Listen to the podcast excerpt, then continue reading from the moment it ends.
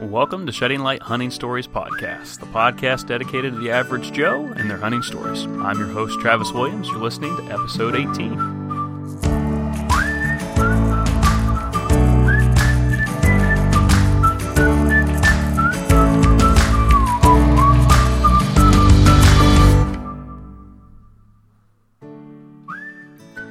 Remember, I had a 410 slung over my shoulder, and I was walking and walking like a kid normally does, with my legs just kind of rubbing together, pant legs making a lot of noise. My dad said, You need to kind of take your time and make sure you don't have your pant legs rubbing together there and put your foot down nice and easy. And we were walking out an old well road uh, out by our house. We were blessed to have 90 some acres that we could go out and hunt.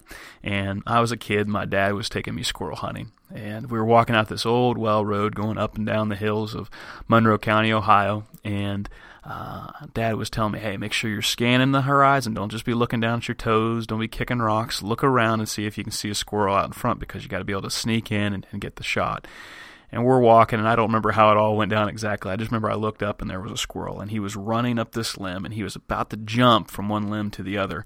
I actually going to jump into another tree and i pulled up the 410 and pulled back the hammer and and i shot this squirrel while he was in the air and um knocked him out of the tree and he came down and there it was my first squirrel.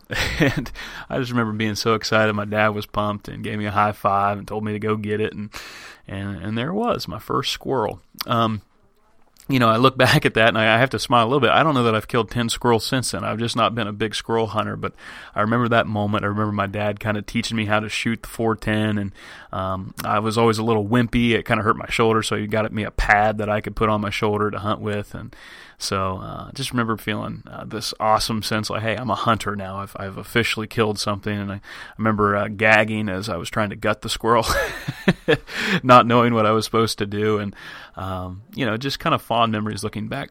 My question for you as we start off today, uh, I'm going to jump into this podcast is uh, who taught you how to hunt? Um, was it your dad or your, your grandfather or uh, maybe a buddy? Um, maybe uh, maybe you had to learn on your own. Uh, maybe the online forums or YouTube taught you how to hunt. Um, but some way we had to learn, uh, maybe through trial and error or through maybe watching somebody else. And uh, today we're going to jump into this podcast with a good friend of mine. This is a fun one. His name is Riley Gross, and Riley is a sophomore in uh, high school, and he goes to my church, and he's in my youth group, and just a great kid. Uh, just has a great heart, and he's a funny guy, good singer, and he loves to hunt. Um, he's really kind of taken it up in the last couple years, and I've kind of got to be a part of that journey with him. I was able to go on some of his first deer hunts, went on his first turkey hunt, and I thought it'd be cool to have him tell some of his stories from his perspective. Um, you know, I think it's neat whenever we look at a first time hunter, you wonder what they're thinking and what goes through their mind. And in this uh, interview, we get to hear what, exactly what Riley was thinking. We kind of laugh a good bit. Uh, this the scenario was I, I picked Riley up in Columbus. I was up there for an event, and Riley's brother was going to Columbus, so I said bring him up. And we got in the car and we were driving two hours over to a camp, and um, uh, there's a cabin over there that I found. It's some public ground, nine thousand acres of public ground and uh, decided that we were going to go out for a, a, turkey hunt. Spring turkey in Ohio just came in. So, anyhow, I won't tell you how it all ended, how that hunt went. Uh, we'll go ahead and hear the podcast first. Riley's going to tell about his first turkey, his first deer, and some squirrels, and it's a fun, fun interview as we're headed down the highway. And then at the end of this podcast, I'll tell you what happened on our, our hunt. So, anyway, before we jump into that, I just want to say thanks again for sharing this. I say it every week just kind of as a way to remind you if you haven't uh, shared it or liked it or told your friends about it. That's how a podcast grows. It's how we get more people and more exciting stuff. And I'm um, excited uh, for the end of this week. I got an interview lined up with uh, God Family and Hunting. I believe they're on Facebook, and they, it's a group, it's a family that that does singing and they do hunting together, and uh, it's very cool. So that'll be next week's podcast. But anyway.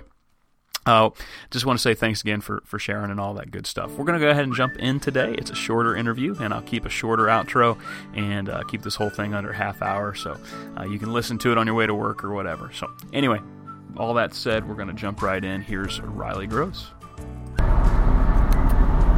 All right, ladies and gentlemen, I am here with my special guest. Uh, we are headed down I 70 East here, uh, headed to some public hunting ground for a turkey hunt in the morning, youth turkey hunt.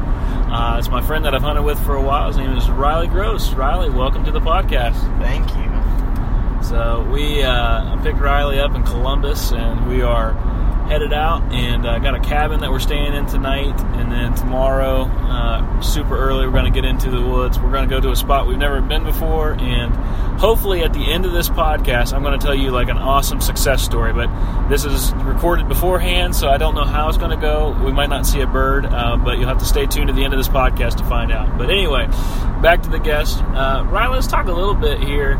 Uh, tell, just tell folks a little bit about yourself, uh, who you are, where you're from, and all that good stuff. Well, I'm Riley, as he said, and I'm a high school student. I'm a sophomore. I am relatively new to hunting. I haven't killed a whole lot of animals, but I have gone out many times with no success. well, much like most of us do, I, I think. Um, I can relate to that. I think it took me, uh, gosh, it must have taken me like seven years to kill a deer. I don't know. It took me a long time. So, deer hunting is where you started. Now, talk a little bit about you know, your family has been in hunting, so how did you kind of get into this? Well, my brothers were the first to get there, uh, to go through the hunter safety course, and I always knew I wanted to be a hunter. And it wasn't until probably seventh grade that I went through the hunter safety course, got my uh, permit, and went hunting that next year season. Cool. And I think I went out with you once, maybe during them. But you remember? Do you remember your first hunts? What? Uh, how did all that go down? Most of them were pretty repetitive. I would go to the same stand at the same time in the morning. Uh, Grandpa and I would go our separate ways at a certain point to different stands, and we'd sit out there until lunchtime. Yeah. Now, now your dad doesn't really hunt anymore, right? No, not anymore. So your grandpa, uh, Riley's got a great great, uh, awesome grandpa, good guy, and uh, he lets me hunt over there some. And um, Brian, uh, Brian's taught me an awful lot about hunting. So, what are some things that, that your grandpa would kind of teach you or tell you, like as you got into uh, got into the woods? Uh, well, my first hunt, I took the crossbow out, and the first thing he told me was not to shoot my thumb off. That's uh, pretty good advice. Yeah. And I see you still have both thumbs. So I do still have both my thumbs. That is good. That's good. So no success on the first couple hunts, um, and I think the first time I went with you, uh, the two of us like got up in a ladder stand. Do you remember that hunt? I do. Uh, one particular moment, we were we had been sitting out there for probably an hour and a half, maybe two hours. It was still pretty early morning, and we had seen a few deer, but spike had walked up behind us and I had the crossbow, and I was getting I was getting the deer sighted in, and I was gonna shoot it. And as I thought I had the perfect shot, I took it, only to find out that I had hit this probably inch and a half thick tree instead of the spike. Yeah, yeah, I remember that because I remember it all happened like kind of quick. I think we had a, did we have a doe come below us before that? I think we had two doe come below. Yeah, so we had a couple does come in real fast, and we couldn't couldn't get a shot. I think they might have busted us. And then out of nowhere, this spike came from directly behind us, and he cruised, I believe, to our right side. And I was yeah. on the right side, you were on the left. And so he, he went out there, and he kind of had his, he was just wasn't facing the right way. And finally, he kind of got out. I don't know, maybe 20 yards. And he kind of turned a little bit broadside. And I think I said, I think I, I have this on video. Uh, so if you ever want to go back and watch it. But I remember saying, "Hey, uh, just just aim to the right of that little tree." And I don't think you saw the tree. Yeah. It was like a little tiny sapling, and it kind of blended in with the deer. And you hit that little one-inch tree like dead in the center. So, so that was, uh, uh, you know, uh, but I think a little bit more time went on, and I think you had some success. So how did how did all that go down, right? Uh, this was, I think it was my first time going out completely by myself. I went out in the evening. Is is probably after school, and I was just about ready to pack it up. It had just the sun had just started to go down, and I had given up hope for the day until I had taken up the the corn and placed it in two different piles. And as soon as I had packed everything up and was ready to go, uh, two doe came up right in front of me and started eating out the corn. And so I had to try and be all sneaky and quiet. Yeah, you were in uh, you were in your grandpa's stand, right? Uh, It was the lower saddleback. Okay, okay. So you got a little bit of cover cover in that spot. It's basically like a. Uh, that's right. It's a kind of like a big ladder stand. It's actually one of the taller ladder stands, and it kind of sits on this path that your your grandpa kind of mowed. So, but it's down down over the hill. I was thinking you were out in the open. Okay. And so I successfully did get my stuff, my uh, crossbow out without the deer noticing. One of the deer had made its way back into the woods, and I couldn't see it anymore. But one was still uh, eating the corn. And as it was walking away, I had probably two seconds of it had turned broadside, and I had done it exactly how I practiced it. I put the the green light right above the chest or the heart and shot. Were, were you nervous? I was very nervous, and it didn't hit me until I actually saw the deer laying down. How nervous I actually was. Okay, so you pulled the trigger and this deer just dropped there, or did it roll over the hill? How did what happened after you shot? Well, it was starting to get dark by the time I had shot it, and I had made a clean shot. I knew it was a good shot, but that deer had traveled way farther than it should have. I had a perfect lung shot and everything, but it probably went for half a mile. Oh wow! So yeah. I remember. uh, Yeah, I remember that now. So did you did you try and track it yourself, or did you wait till your grandpa got there? I tried to find the blood spots by myself, and I wasn't having any luck. So I called a, a grandpa to see if he could come help me, and it took us probably about an hour and a half to find the deer. And by then, it was almost completely dark. Oh wow! So you get your hands on your first doe. Uh, what's that feeling like? Uh, I was very uh, apprehensive about it. Okay. I wasn't quite sure what to do. I had I had taken the course and everything, and they showed us how to do it, but there's just so many ways to gut a deer. Oh, okay, yeah, yeah, Yeah. okay. So first time gutting it's a little weird. Yeah. Did, did Grandpa help, or was it kind of you had just had to kind of get your your hands dirty, so to speak?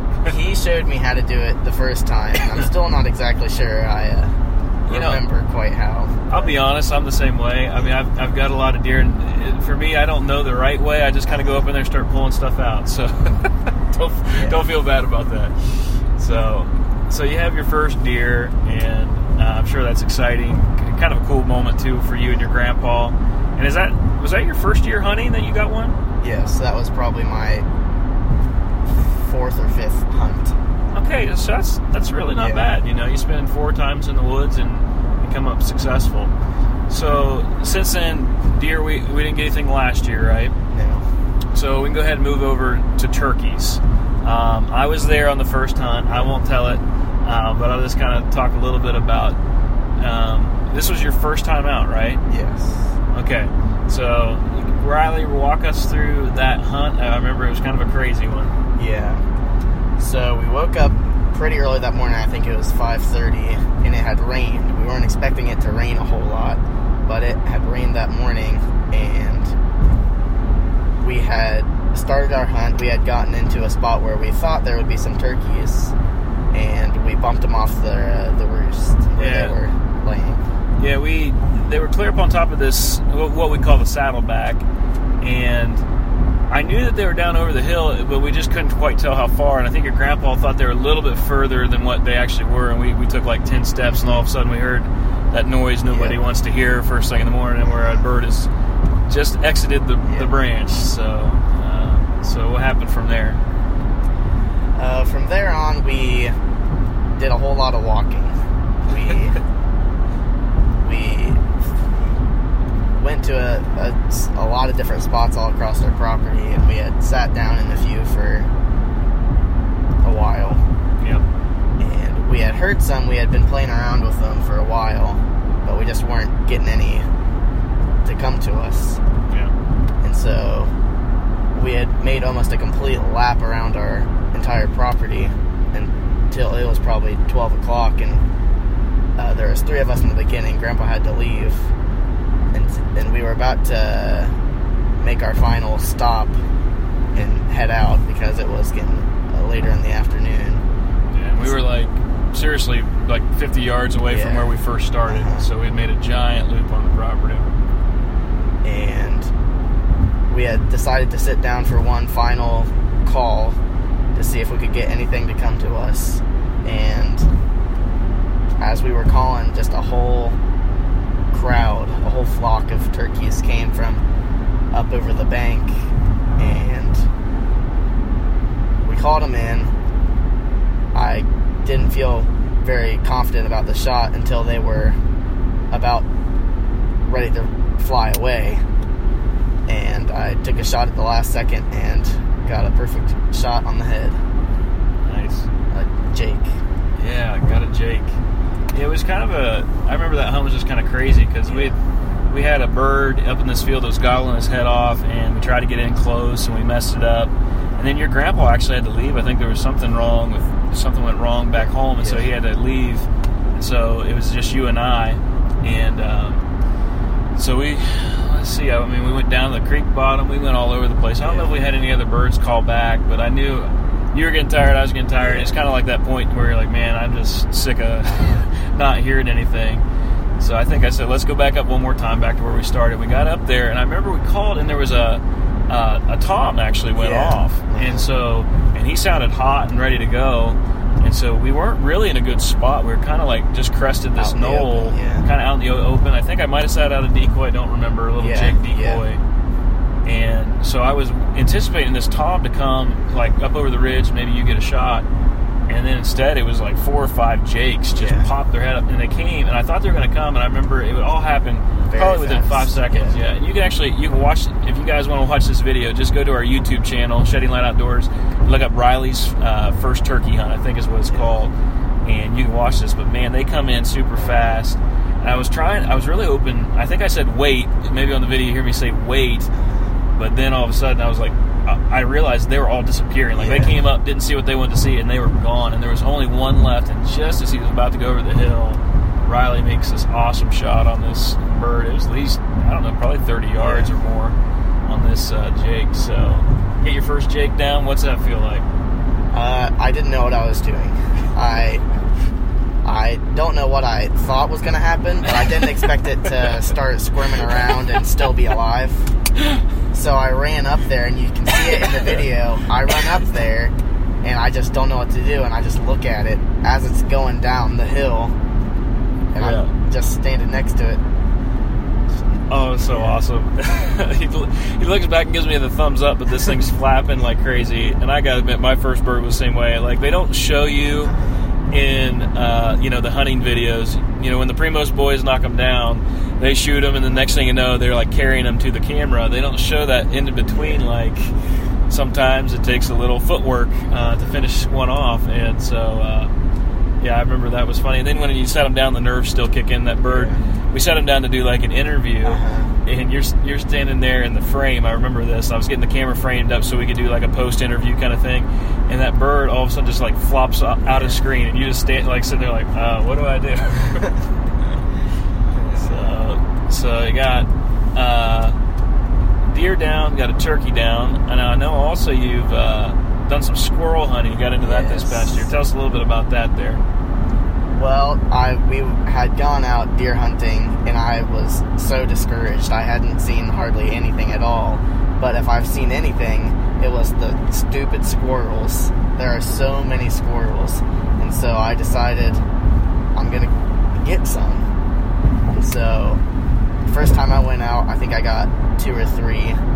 Then I got addicted to it kept going out every day until you know, I couldn't find any more squirrels. How many did you get? I think I got six. Six. That's not bad. That's good. Yeah, that was within like a few days. Yeah, I remember Riley was telling me he was getting discouraged and everything like that, but it was kind of toward I don't know, it was like mid-November, so. I was like, you know, the rut's still going on. You know, you can still go out there, but he was having fun shooting squirrels, and there's nothing nothing wrong with that. So that's awesome, man. Well, Riley, um, kind of wrap it up a little bit here. I know that you're kind of new and everything, but if you had advice to give to like another person your age that was kind of trying to get into hunting, uh, you've been out it here a couple of years now. So what what advice would you give? What things have you learned? Um, deer, turkey, squirrel doesn't matter. What what did you learn that you would pass on? Try to make your own habits. Try to figure out something that works for you, because no matter how much advice you get from uh, experienced hunters, you're still only gonna be the best hunter you can be when you uh, make it up yourself. That's good. That's good advice. I give you a ton of advice, and you're probably best to ignore most of it. So, you know, and that that's true. I mean, I think I look back. So often, you, you can learn from other people. I mean, I you know that, but I think trying to figure out yourself sometimes that's the best way to learn it. You know, yeah, somebody can tell me a million times, but until it happens to me, uh, case in point, this past year, I think the biggest thing is guys have always said don't take too far of a shot because the deer will move. You know, and this summer I was practicing 60 yards, shooting like crazy, and um, I decided I was going. to I had a, a doe standing broadside at 60 yards, and I thought, well, I can make that shot and I had to learn the hard way. I shot, and I made a perfect shot if she would have stayed still. But in the time that I released to the time the arrow got there, um, she took about oh, took a big step, and I ended up gut shooting this deer. And coyotes got to her the next morning before I could, and so I kind of had to learn that the hard way. You know, so sometimes you know I, I've had so many people online say, "Don't take that shot. That can happen." But sometimes you just got to learn it your own way and learn your own pace. And I know not to do it again. So. That's awesome, man. Well, thank you so much for uh, sharing your stories as we go down the road, passing the time. Uh, what are you hoping happens tomorrow? I'm hoping to get a tom, but I'll be grateful to get a turkey at all. There you go. So we'll, we'll see. Uh, so you have to stay tuned. We'll uh, finish this up, and I'll tell the rest of the story tomorrow about what happened on our public land hunt. So thanks, Riley. All right, there you go. Uh, Riley's a cool guy and uh, had some good stories. I had a lot of fun doing that podcast with him going down the road, and um, you know, uh, he has some good stories. He has some good stories. He's had some good experiences, and uh, whenever we woke up Saturday, it was no different. So. I'll tell you how things went. Uh, we were staying at this cabin that I found near public ground. Uh, the next day, we actually had an event at 10 o'clock at this campground and uh, so we thought we'd squeeze in an early morning turkey hunt and early morning it was we got up at 4.45 and got over to this spot that i'd kind of scouted on uh, onX maps and google maps and uh, was able to kind of see it there was a, a couple fields um, surrounded by woods like like i said 9000 acres to hunt and so i just kind of picked out a spot that had a parking lot uh, we pulled in. There was nobody in the parking lot. It was pitch black, and I forgot a flashlight. And uh, Riley was there to save the day. He had a back uh, flashlight in his backpack, and uh, I figured there was a path somewhere, but I couldn't. I didn't look a whole lot. Couldn't find it. I just knew that we had to go 600 yards through the woods, so I just started walking and kind of went down into this bottom. And man, it was thick. And we walked and we walked and I mean we, it was so hard to move. We just kept getting tangled up and stuff. And of course I got camera gear with me because I'm filming the hunt, and uh, it was just frustrating. Finally, after about maybe 100, 200 yards of this, we veered to the right and ended up on a path and I got the flashlight. I looked back. I was like, man, this path appears to go back to the parking lot. And come to find out, it did. I had missed the path by about, oh, maybe 20 yards. And the entire time that we were walking, we were 20 yards away from like a really nice path. And here we're going down through this this thick stuff, killing ourselves. But uh, and then we uh, walked that a ways and came up to a fork in the road. I took the wrong fork, which led us into more thick stuff. And so by the time we got to the fields, uh, the sun was starting to break and all of a sudden I start hearing owl hoots, and the turkeys are starting to go off.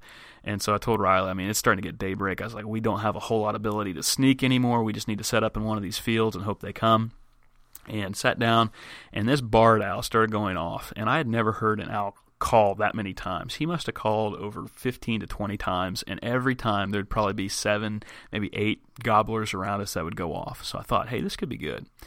Well, the fly down came and I could hear them, but there was hens, and so I started to doubt whether or not they're going to come in, and and just wasn't patient because we were kind of on a time crunch. And so I told Riley, let's get a little aggressive here. Let's see if we can go toward one of them that's gobbling and see if we can get in get in close. And so we started down this path, actually headed back toward the parking lot, and uh, had a Tom responding to my calls. And and uh, going down this path, I realized if we make it one more bend, we should be able to see it a long ways. It looked like there was a little bit more of an opening.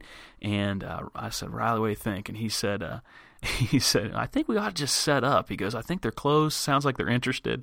I was like, all right. I was like, well, let's just get around that bend real quick, and we'll set up the decoys and we'll call from there. And we no sooner than walked around that bend, and there are two gobblers out in the middle of that path, about 60 yards away, and they bust us. And I backed away. I couldn't tell if they saw us, and I would call and they would gobble, but they weren't coming any closer. I backed out, backed about 75 yards, and, and left Riley there. And we tried everything we could, um, but could not get those toms to come in. We went and ended up trying another spot and didn't work out, and so I messed the hunt up. And you know, I, I think if I would have just listened to Riley, like he said in the podcast in the interview, sometimes you know you you need to just kind of do your own thing. So I imagine next time he goes out by himself, he'll probably be able to get it done uh, without me messing it up. But you know, I learned a lesson there, and I'm still learning it as well.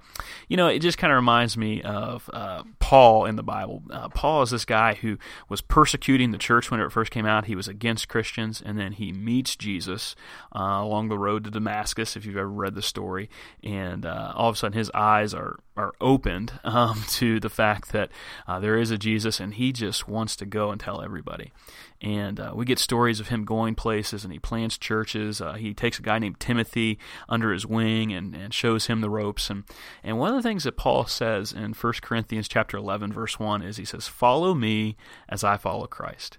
And, and Paul would flat out tell you that he's he's not perfect, that he makes mistakes, but he is trying to tell people, hey, I've learned a lot, and the, I've learned a lot of mistakes along the way. And if you follow me, he goes, I just want you to know that I'm trying my best to authentically follow Jesus. And so he says, follow my example.